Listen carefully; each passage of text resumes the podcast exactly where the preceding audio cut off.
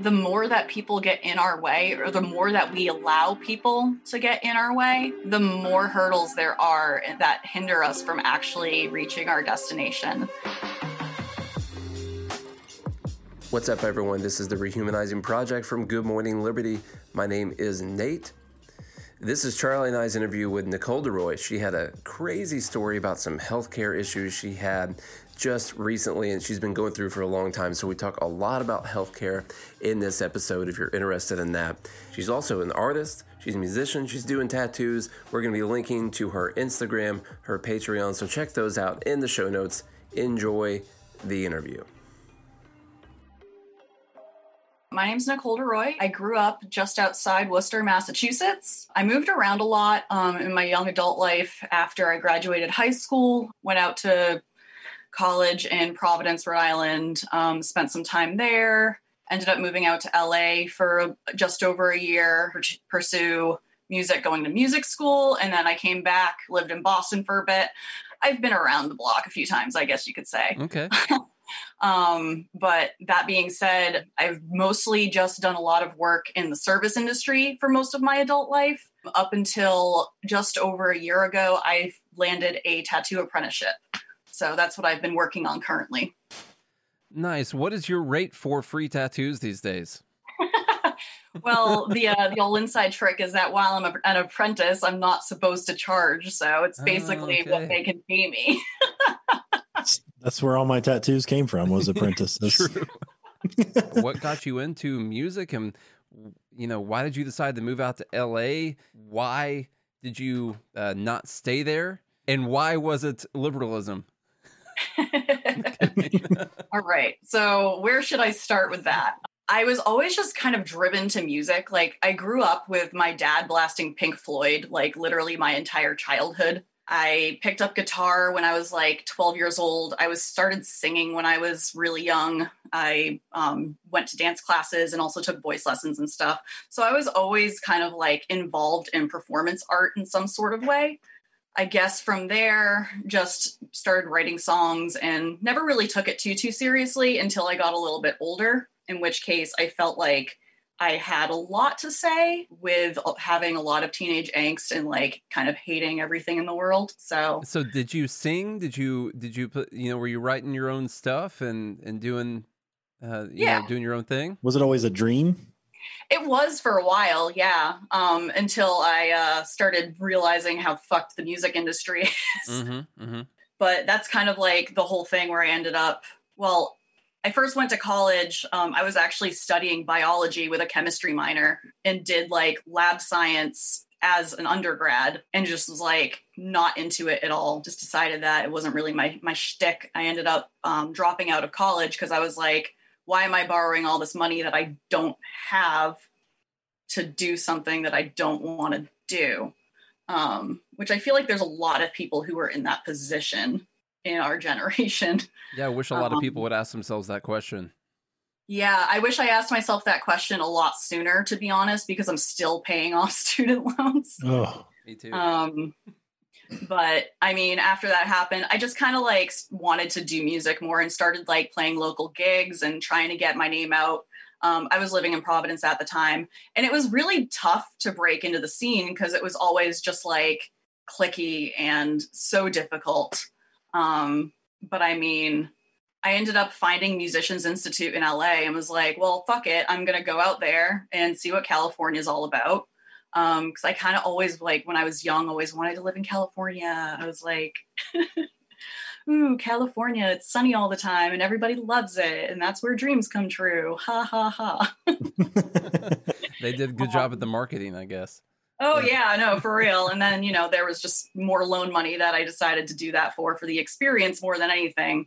But basically, it was just like when I was out there as I was taking all these classes in music business and like all this other stuff, I was just like, dude, this shit is just bad.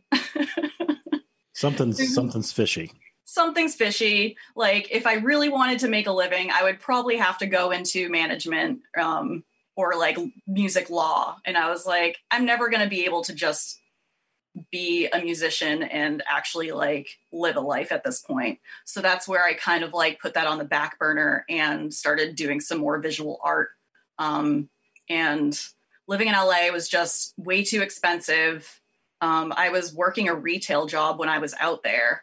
So that was not really paying much. Um, and then on top of that, it was just like I was also dating this guy and um, we moved out there together and he wasn't pulling his weight at all. I'm pretty sure he's a Bernie supporter now. um, Makes sense. The guest. Yeah. but, you know, um, I just kind of carried the weight there. And then we ended up moving back. He ended up moving back in with his mom. I ended up moving in with my mom for a little bit of time because my money was drained and then I broke up with him and just started doing my thing again. So, well, so did you kind of find with the music industry that you really, really need to know someone and to? I found that making it in music, actually being able to make money in music consistently, it's kind of like hitting the lottery, or you you truly did know someone that knew someone or that had a job somewhere high up, and uh, those are some of the only people I know that have that have actually been able to sustain a music career. Yeah, I would definitely agree with that. And that was kind of like where I lost the allure. I was like, I don't want to play this stupid fucking game and just like worry about um, how many people can I convince to come out to my gig or like there's the number of times that I did pay to plays just at a hope of like reaching a few other people in the audience. It was just it was it it literally like took the fun out of it entirely and i wasn't enjoying it anymore now what time what what years did you do this um, so I started playing the local circuit in Rhode Island. Um, let's say this was like 2009 to like I went out to LA in 2012 mm. um, and was back just before at the end of 2013 this is all kind of the same timing. And So, and, and in that music was shifting as well, um, yeah. massively to basically all streaming. So it wasn't, you weren't really selling CDs or anything like that anymore. Yeah, no, absolutely. It was yeah. wild too, because like I didn't even know what Spotify was yet. And um, one of my uh, marketing teachers was like talking about how you can get on Spotify and all this stuff. And I was like, what is going on? it's just a fad you know? Yeah and everybody started uh, was everyone was doing like auto tune and all this like manipulation and i was like where's the art and music anymore? It's just disappeared you know? It's true yeah, there was a massive massive shift at that time which we both experienced as well so sure. um so you you said you grew up in massachusetts is that right? Yep. And so what, what was that like? What was it like growing up in the northeast and um what would you say politically you grew up as, or was there much political influence um, as you were growing and getting older and starting to understand the, the political spectrum, so to speak? Yeah, yeah. Um, so, I mean, I always um, had like a little bit of like an anti authority kind of uh, vibe going on. Um, I grew up, um, my family was just like kind of pretty politically apathetic for the most part voted whoever they thought like they should be voting for. And being massachusetts it was probably democrat all the time. And a lot, i know a lot of my family members currently they do just strictly vote democrat. And so i kind of grew up under the ruse of being like okay well i guess i'm i'm a democrat. Like i'm a liberal. Like i want to end i want world peace. I want to end war which turns out none of them want to do that anyway. Mm-hmm, mm-hmm. um and like I thought it was the humanitarian thing to do. And I was always told that like George Bush was evil and like all this other stuff. I didn't really have a lot of influence from my parents, um, but I did. I was raised Catholic and went to a Catholic school um, until sixth grade, and like that's where i kind of started like thinking out of the box more and more frequently for myself because i didn't really identify with um you know just kind of like questioning like oh you know what is this? and started like looking into atheism and that kind of thing and starting to think a little bit more critically. It was actually a defining moment. I remember my sixth grade science teacher at this catholic school um, had little figurines on her desk of um, the evolution of man in different stages. Hmm. And it was like that moment where I was like, okay, so you're teaching us this, but then you're also teaching us that, you know, everything just kind of like came from Adam and Eve. And I'm like, uh, this makes more sense to me. So that's kind of like where my critical thinking started coming into play. And I just kind of always was curious from there. Would you say Um, your creative side kind of led you to keep digging deeper? Um, you know, being involved in the arts and and obviously music, and and then now you say you're an apprentice and and wanted to be a tattoo artist. So, with that creative side, you say kind of led to you having that critical thinking as well, and and starting to dig deeper on those types of things. Yeah, I feel like that definitely had um, some sort of influence. Um, I mean, once I once I like moved out and like was at college and started like experimenting with things more, like I did some psychedelics and stuff, and that definitely like opened up my mind a lot. I mean, who doesn't say that when they do psychedelics? That's but that's the selling point.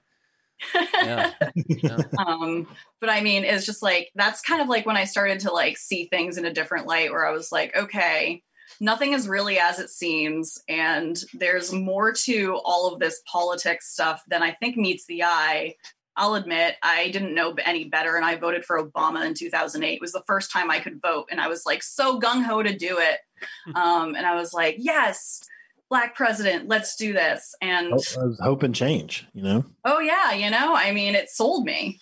And then i started seeing everything fall apart and like started to question it. And then it was like i was introduced to libertarianism and um, ron paul um, before i went out to la it was probably around 2010 2011 and i started to be like wait a second this kind of aligns more because i just don't think that there should be that much government control over people in general.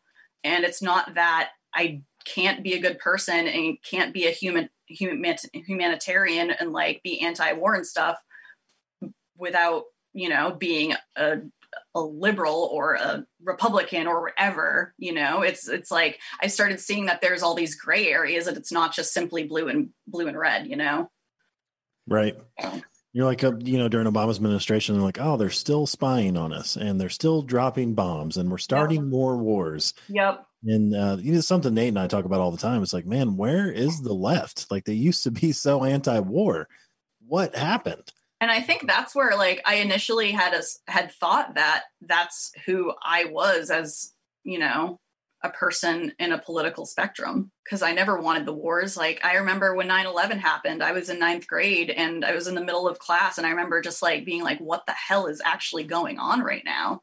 And then it was just from there everything got so much worse. And so you said it was Ron Paul that kind of pushed you over uh, the, over that hurdle. Were you already considering the smaller government uh, government aspect, any kind of libertarianism, or you know, were you like uh, you know me, just fumbling around on YouTube and ended up watching a few you know a few too many Ron Paul videos, and all of a sudden here I am uh, holding up signs and stuff.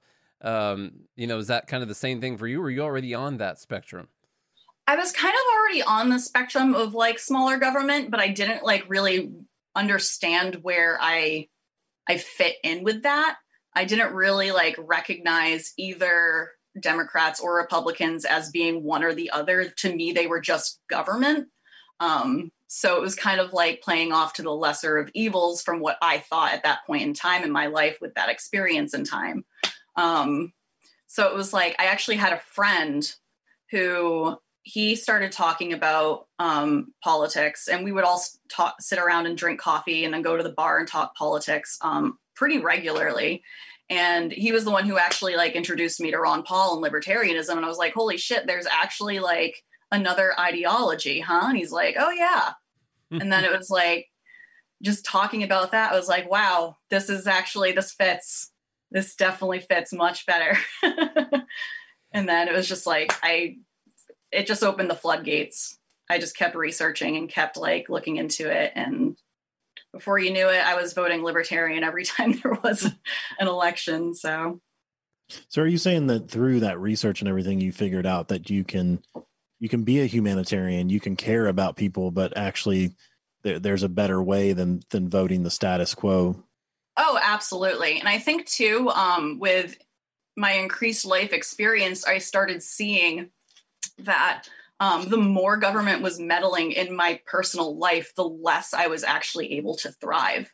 And I mean, I've been at a point my literally ever since I started working as a teenager, like I've been paycheck to paycheck my whole life at this point. And it's it, it's hurt me more having government involvement. Um, like when the Affordable Care Act first started, um, I was it was in a position where it was like not every employer was required to yet provide insurance if, unless you were full time, and I was just working a bunch of part time jobs, serving at this place, bartending at this one, and like jumping from one to the other, and nobody was ever offering insurance. And while I was basically working week to week, I ended up going to do my taxes and got hit with a seven hundred dollar fine for mm. not buying it. And that's what that was like the last straw. I was like, there's there's no way that I can just like sit back and watch this happen to other people. So yeah, that's, a, that's, that's really good. Sorry, I, I just kind of want to while you're on that. Um, what yeah. other what other personal experiences have you had where you know it's something the government says, hey, we're here to help, but it actually ends up hurting? Oh, I mean, can I talk about COVID at all? like, yeah. I think I mean, for instance, um, it literally this entire year has been a clusterfuck. So yeah, yeah. through um, my apprenticeship, I was also working 30 hours a week at a coffee shop in the morning to because an apprenticeship is unpaid. You work for free um, in exchange for education in the trade and the craft. Um, which I really actually appreciate as a libertarian because I feel like you get out of it what you put into it. Mm-hmm. And it really shows that like um, you can you can really have an honest interest and really want to do something because there's no other motivation than getting to that other side.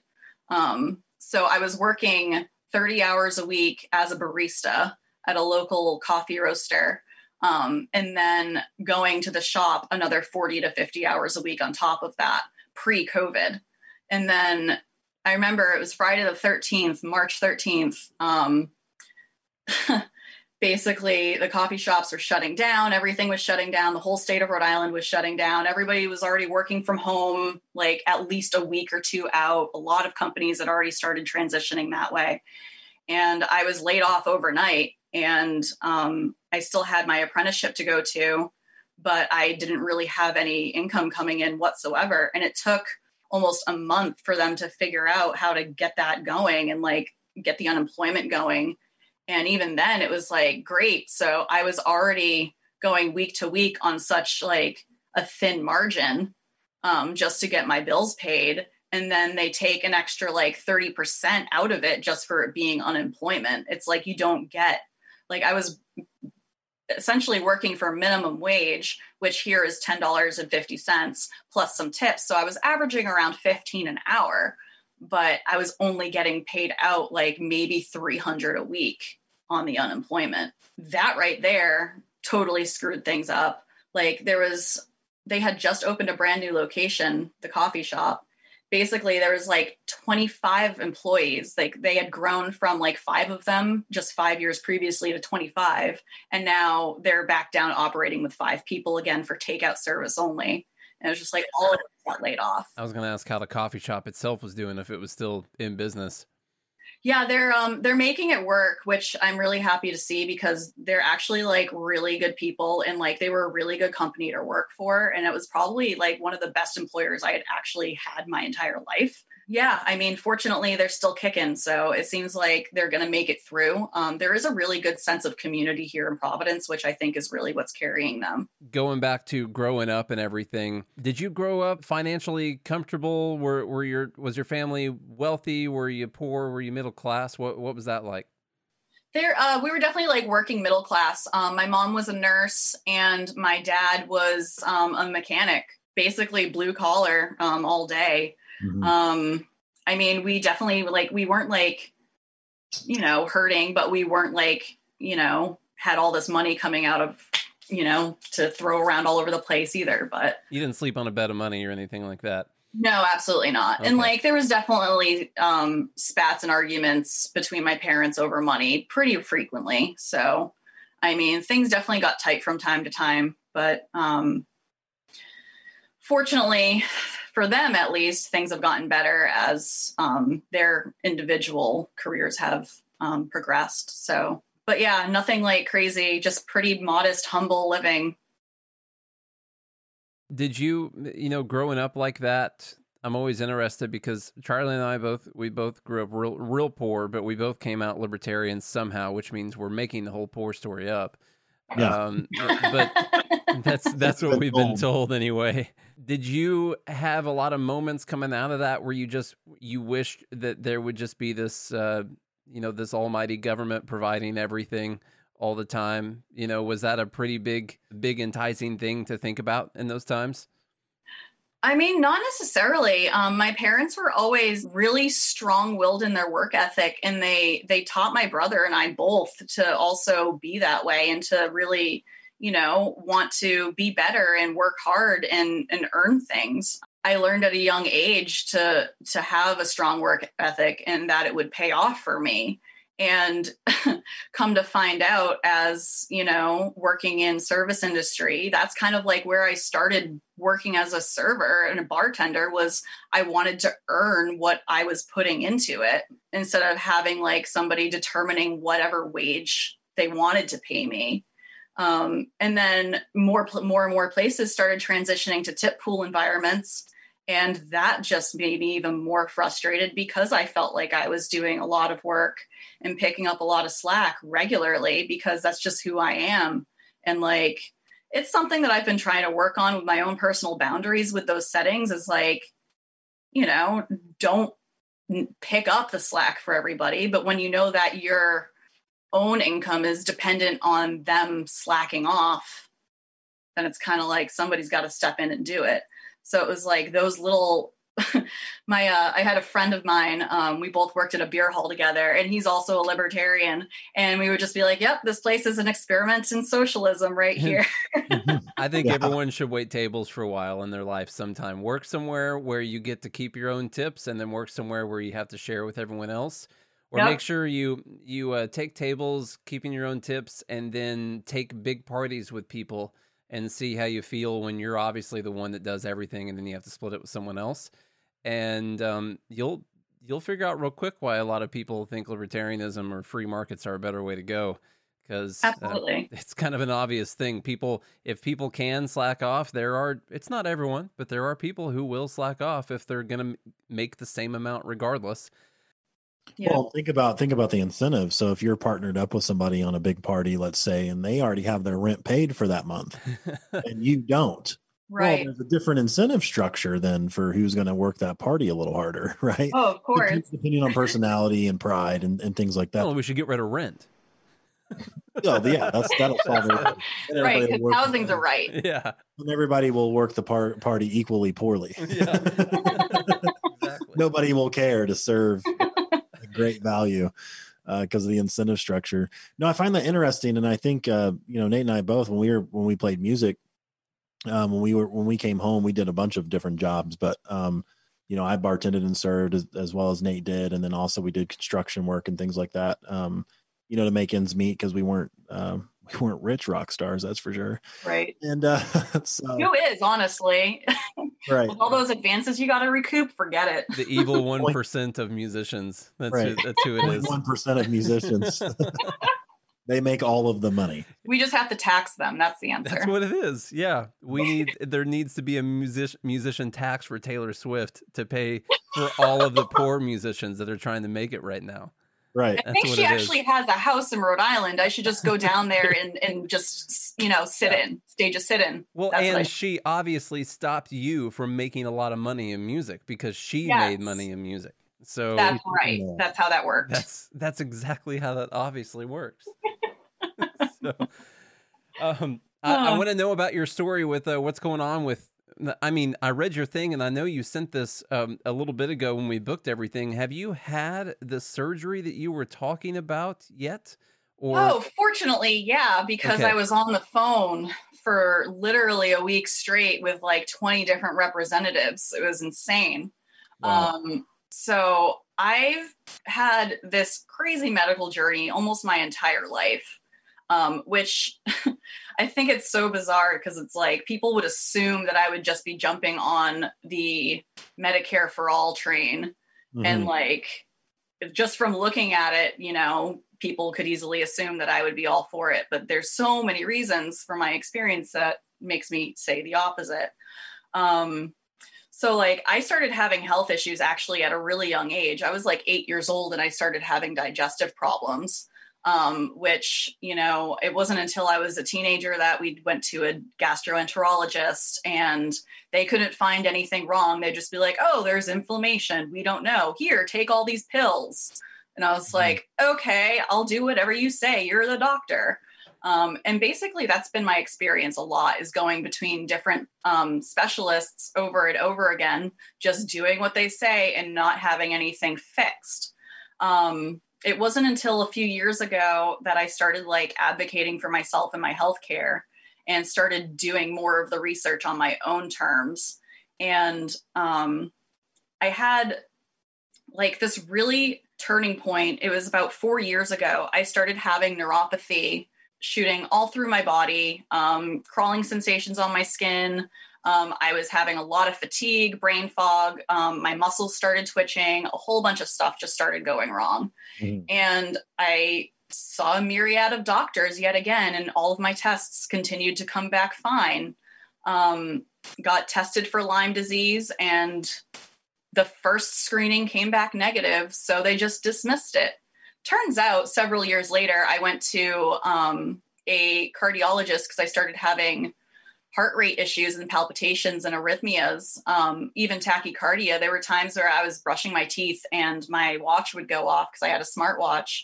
Um, and my heart rate would skyrocket over 100 just brushing my teeth. You should try brushing them lighter. That's not really great on your teeth, I don't think, and like going yeah. at it that hard, you know, or maybe you know, like an I electric really toothbrush. Just take it easy. Yeah, I would try, I would try an electric toothbrush uh, if if that's. Oh a, yeah, no jackhammer you you didn't need the doctor that whole time. You just needed to switch to an electric toothbrush. Thanks, Doctor Nate. Okay, sorry. Go ahead. That's okay. That's okay. But yeah, so it turns out this cardiologist was like, "Have you ever been tested for Lyme?" And I was like, uh, yeah, it came back negative though. This was like three years ago. And she goes, let's just test you again for it. And she ran a, a, a Western blot, which still came back CDC negative. But that being said, I had individual antibodies that were Lyme specific. Mm. So I ended up trying to get another doctor that was um, specialist in Lyme disease. And then on top of it, too, I was having um, fertility health problems. So it's just, this is all just like an, a web of mess, right? Um, so I started seeing an OBGYN um, looking into endometriosis subsequently at the same time with all of this stuff. And in which case, that's what the surgery was for. It was a laparoscopy with um, to look around and have an excision if there was any, which there was. The problem with the surgery was um, I was getting my health care because my employer didn't provide it because they were too small of a company. They just didn't have that in their budget. So I was getting my health care through the state. Um, the marketplace of the state, but I purchased a Blue Cross Blue Shield plan knowing that I had all of these issues and I needed more intense coverage and more care. Um, in which case, because of my income, you know, they gave me the good old tax credit rate, which was, it was, you know, I, it was helpful for me. And I was like, well, if this exists, I might as well take advantage of it because mm-hmm. we're all paying taxes anyways. So, amen. While it's here, I'm going to get mine, you know? Um, I always felt guilty about it, but I always just try to keep that in my head like, this is just temporary. It's fine. yeah. It'll be okay. So it's like, I'm officially a fake libertarian.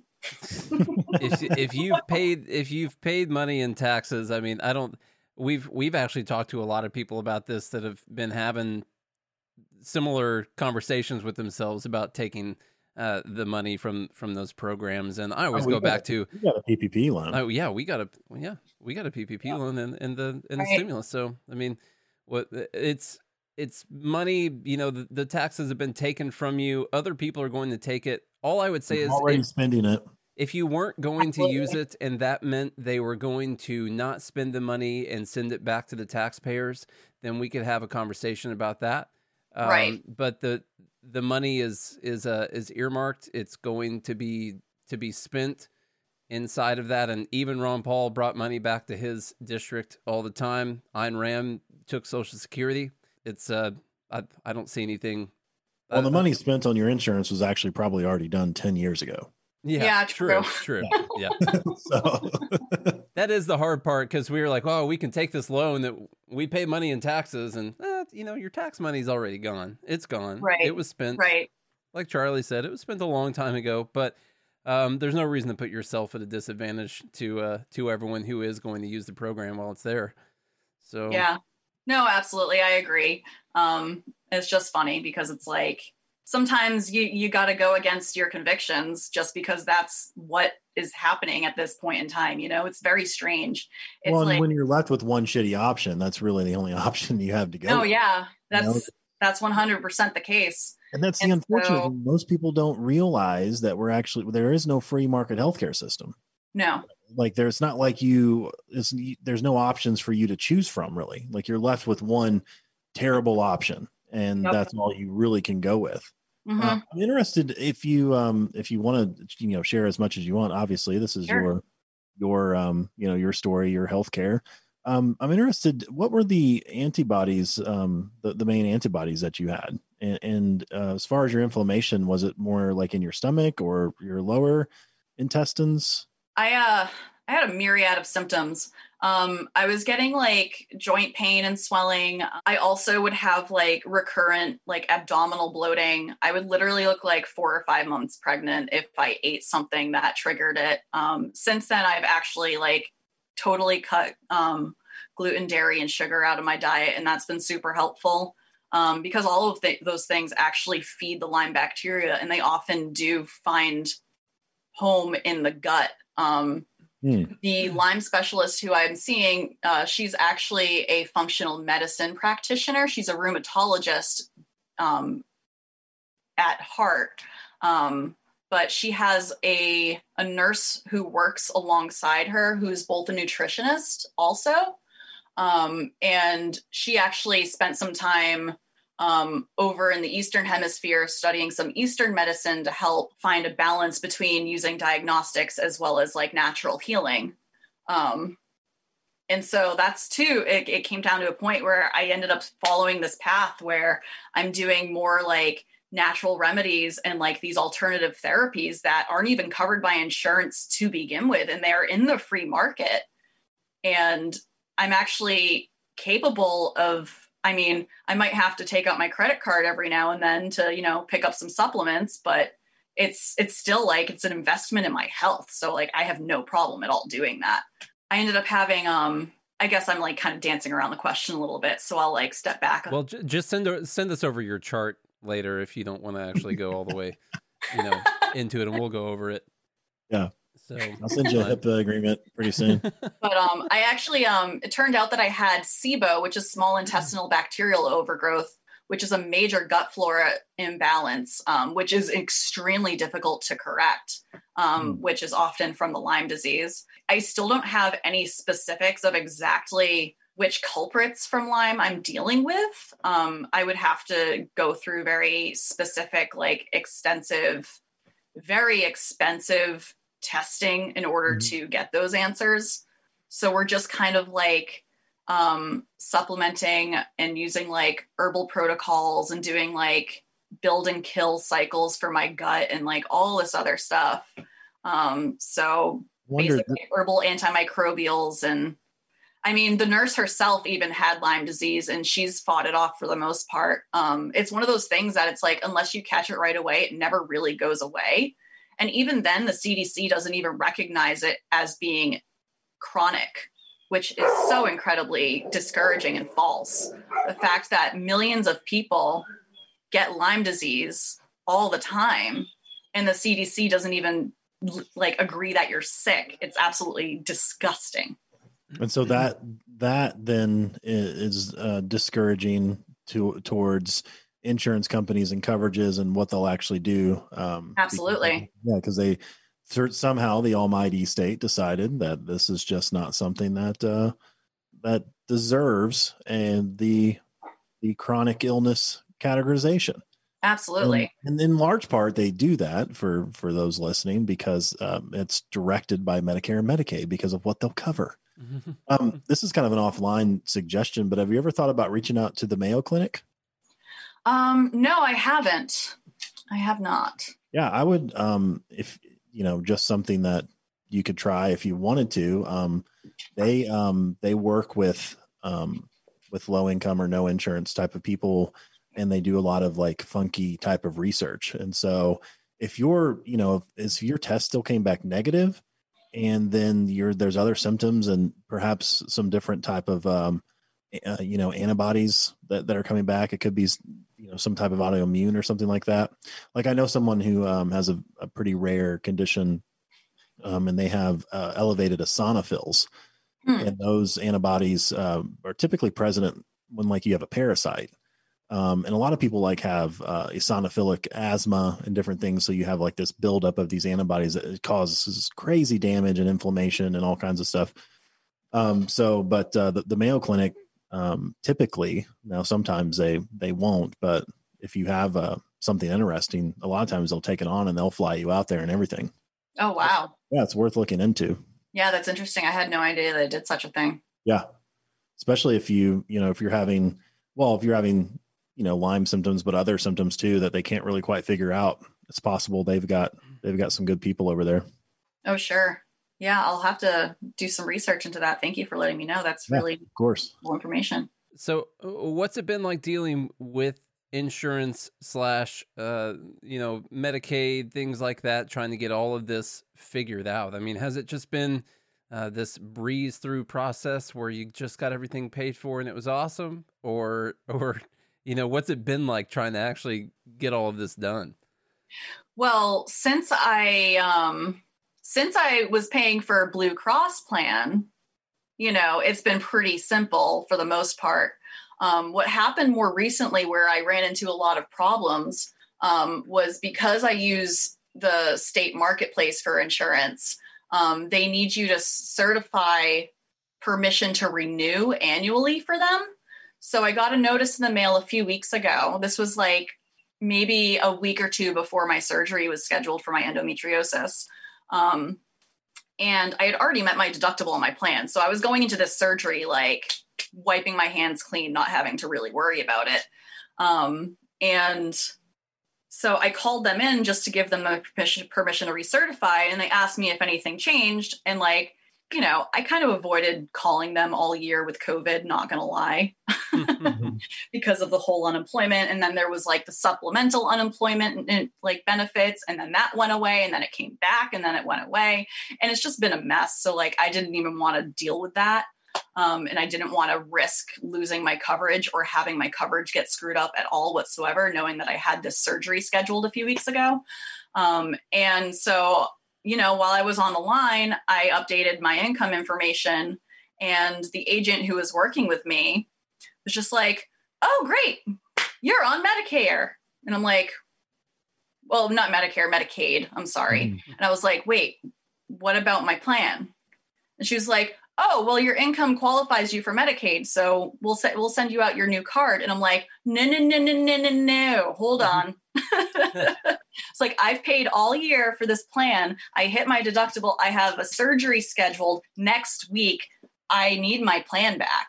And Obama like, said, "Oh, huh?" And Obama said, "If I like it, I can keep it." Right, but clearly that's not the case because you don't have an option whatsoever. If you and they don't even look at your annual income either. So it's it's basically based on your actual current income. So even if somebody, you know, made $100,000 a year, if they went one month where they didn't have any income and this was the case, they would just drop them onto Medicaid. It's it's absolute crap, and you mm. don't even have a say in it unless you opt out of um, financial assistance. So then I also ended up having to completely waive my tax credit. So now I'm actually paying almost two hundred dollars more a month when I'm still unemployed nice. for the same plan that I've been paying for all year. But um, that's neither here nor there. Um, but so what happened was this agent told me that she went back in and undid everything and everything was going to be fine and my plan was not going to be interrupted.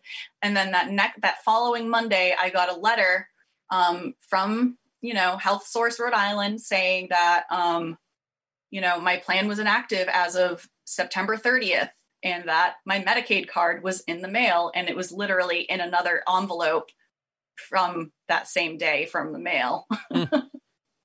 and here I am. My my surgery was that next Friday. It was literally 5 days away. wow.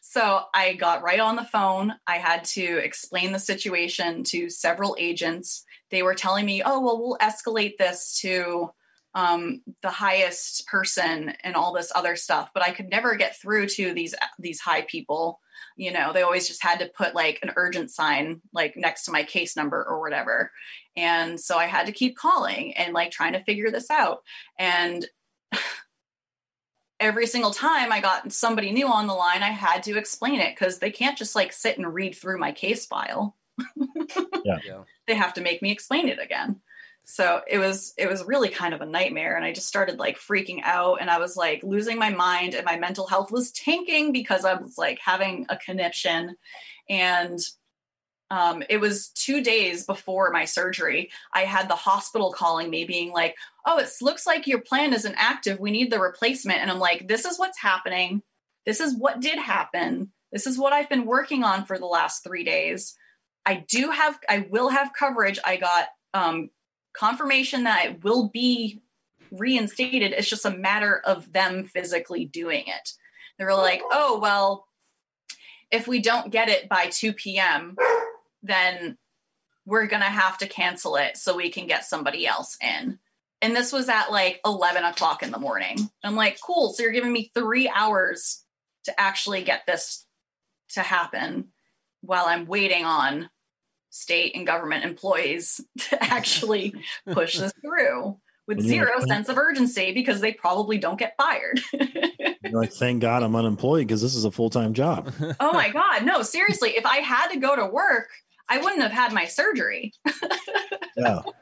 So it's absolutely insanity. Insanity. And follow that up with how you think, um, you know, a, a free market or libertarian solution would be better. Like, how would it how would that type of solution um, curb the problems that you experienced uh, or have that you've experienced really your whole life with this with this type of issue yeah well i mean like honestly i feel like a lot of it is um a lot of the the problems that i've had i mean honestly i've had like almost 20 different specialists and doctors throughout my lifetime um and the fact that all of them have licenses tied to the state that they're licensed in and operating in, and the fact that those licenses are dependent upon the terms that the CDC set, they don't have any medical autonomy whatsoever. And they just kind of like do what they're told and like just treat you like the other thousand people that they treat every week. And they don't look at anyone as an individual.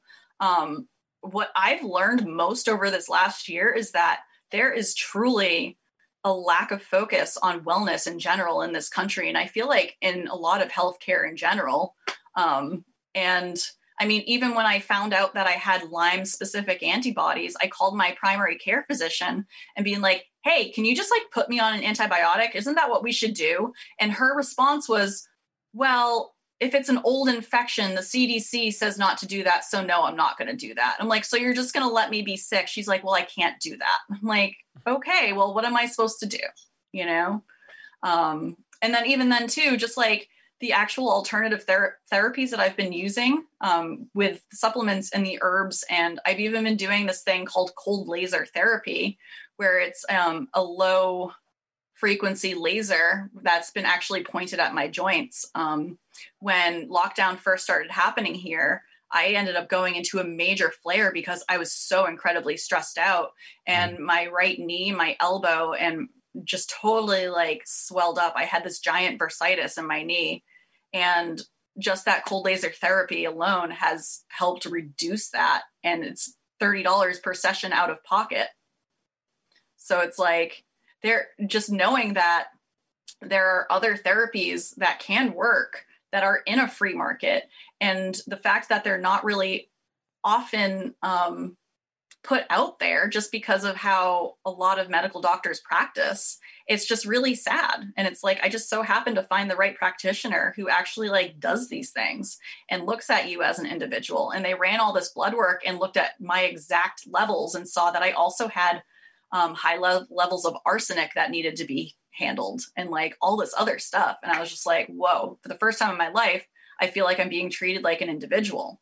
Um, so I guess like just kind of like getting the government out of saying how to care for people is really kind of like the big first step to getting a freer market with healthcare and letting doctors use these different types of treatments and letting a doctor and the patient make the decisions instead of you know the bureaucrats in washington so what's, what's interesting did is that answer the question or did i just like derail Yeah, and I've Oh, I like that a lot. I, I, I find something interesting in that, which is um, we're all unique, diverse individuals, and uh, uh, Medicare for all doesn't actually work.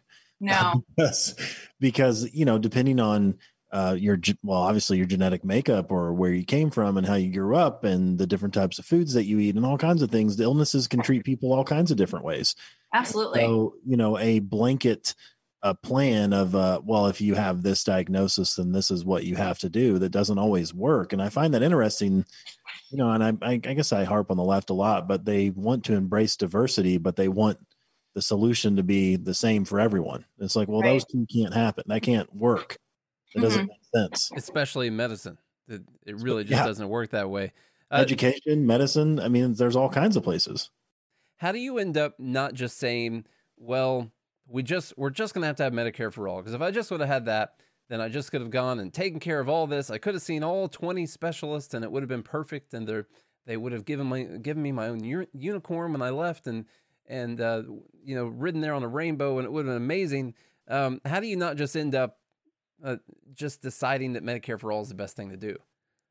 Well, here's the thing. Like I that's where um my my critical thinking skills come into play. So if the government is the one providing the payment, they can decide what they're paying for and what they're not going to pay for.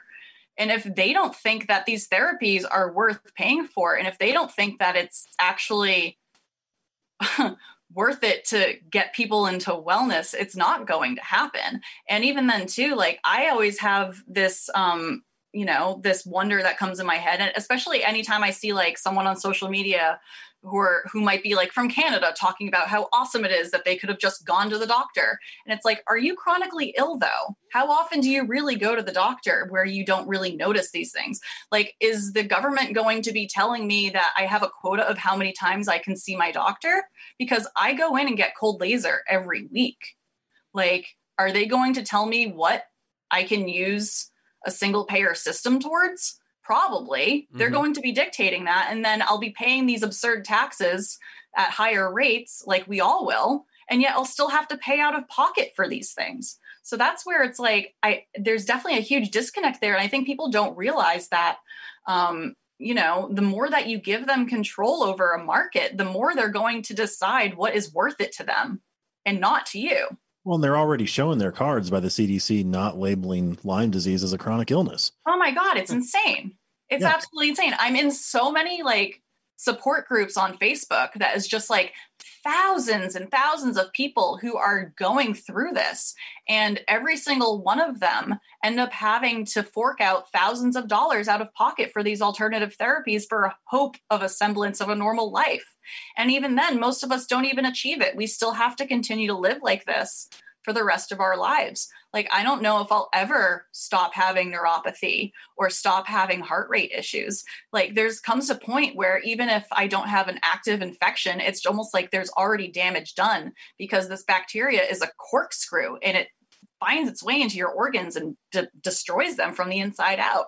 And it's like you can't undo damage like that. So it's it's really unfortunate, and the fact that people are just constantly gaslit by medical professionals in the way that everything is already run, putting more of that power into a, a you know somebody like in an office on a golden toilet. Like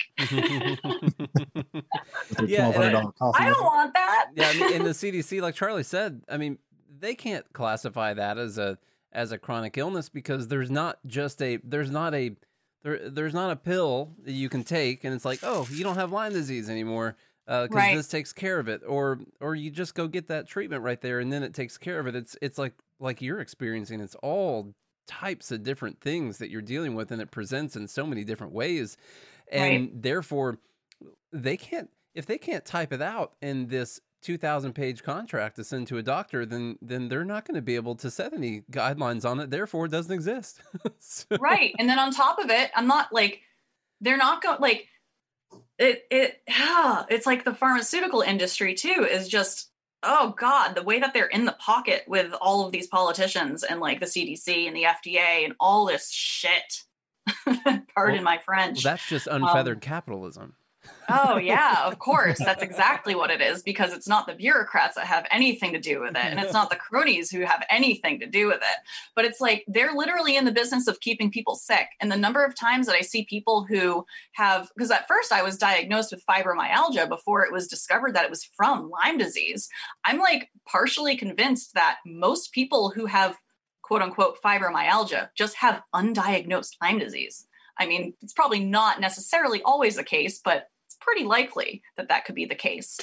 And um, Fibromyalgia may just be a symptom. no, it's it's literally just a set of symptoms that they don't have a diagnosis for, and they just Right. say that you have fibromyalgia and then prescribe you a whole bunch of habit forming pills. I was on gabapentin for six months, and it was the worst six months of my life. Mm. Like I ended up like working with my doctor to wean me off of it, and that that itself was horrendous. And I was only on it for six months. It's like it's it just it just blows my mind, and it's like I feel like unless people actually have this experience, they don't actually start to understand how screwed up the system is and why we we need a free market to to solve it. You know, it's yeah, it just sucks, man. I think, lot- I think a lot of people understand, or I think a lot of people know the system's screwed up. I just don't think they understand why. Right. So that's why they default to, well, wouldn't it just be better if everyone had free healthcare? You know, Right. better. And they don't realize, well, the actual cause to our screwed up system has to do with the government to begin with. So why Mhm. would we have the same entity that's causing the problem fix the problem? Uh, we should move away from that. And and you know, there's never going to be a, per- a perfect healthcare system. I mean, it's healthcare. There's al- Exactly. There's always going to be all kinds of new things. We had just had a new virus this year, I believe. I don't know if you guys heard of it or not, but a brand new virus in healthcare that we didn't know about. I think they call it the novel coronavirus. Um, so there's all. What that mean it's new? It's new, right? We've never had it before. right. well th- yeah this this This one- version. See, Yes. Yeah, there Yeah. wasn't there weren't currently anything on the books for the CDC on the SARS-CoV-2, I guess, so far. You know what I was interested in was that uh that evil evil smartwatch you have while you were brushing your teeth that told you that your heart w- heart rate was going crazy. Um, when did the government send that to you so they could take care of you and make sure that you were going to get through that okay? you know, that's what I'm interested in because how would you have ever, you know, how would you have known specifically what your heart rate was if it weren't for the benevolent government uh, and the state healthcare exchange there that sent you that nice smartwatch? You know, There's that no way way a you two- know. You know, I mean, No mean, way a evil, greedy, two trillion dollar company sent you that. there's no way. no way. I didn't get it through my my phone plan. Not at all. yeah. I, I want to, um, as we're rounding out here, I'm going to ask you a totally different question. yeah, sure.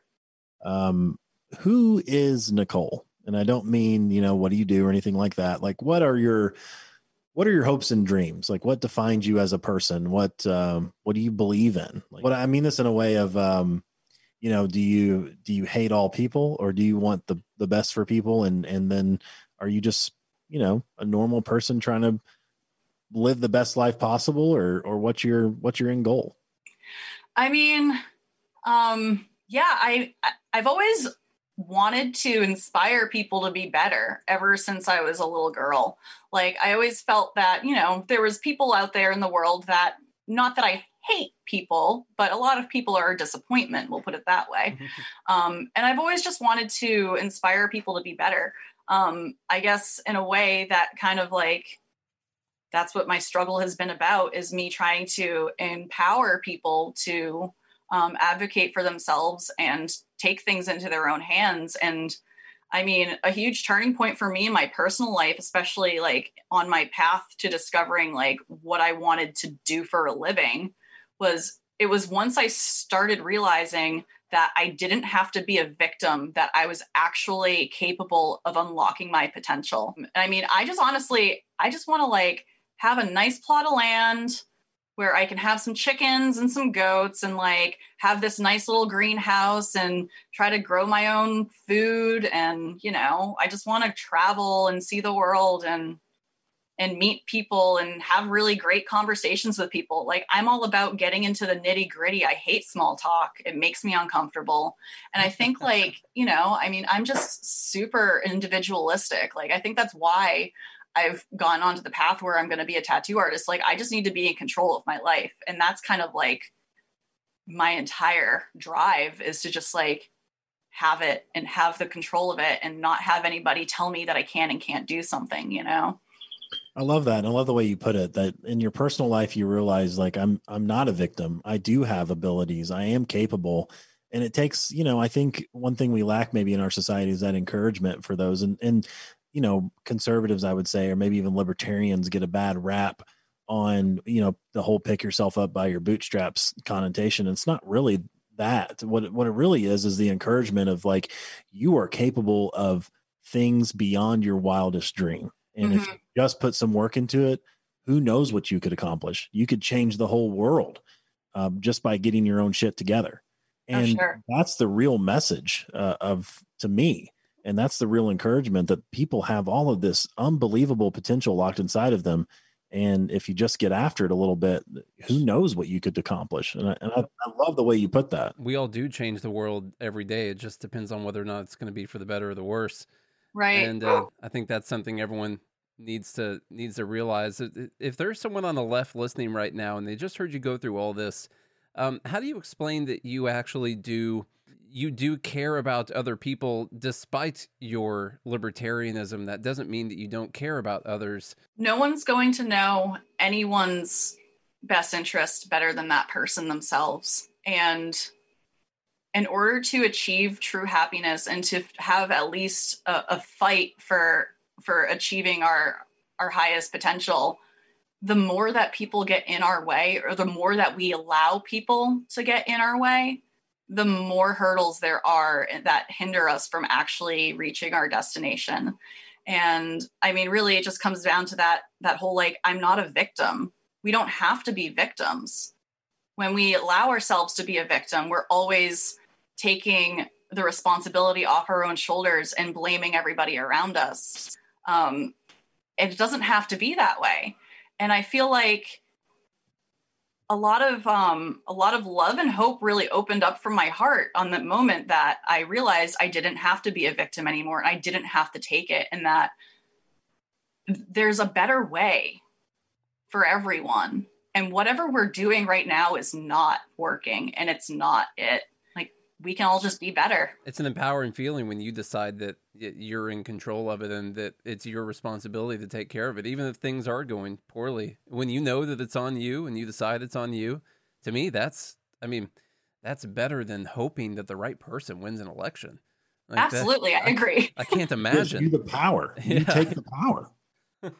you can decide what you want to do with it, and that's the that's the ultimate freedom. That's that's why we believe what we believe. So Yep. Power to the people cannot be legislated. Hope you guys enjoyed this week's episode. If you want to hear more, then make sure you follow or subscribe on your favorite podcast app.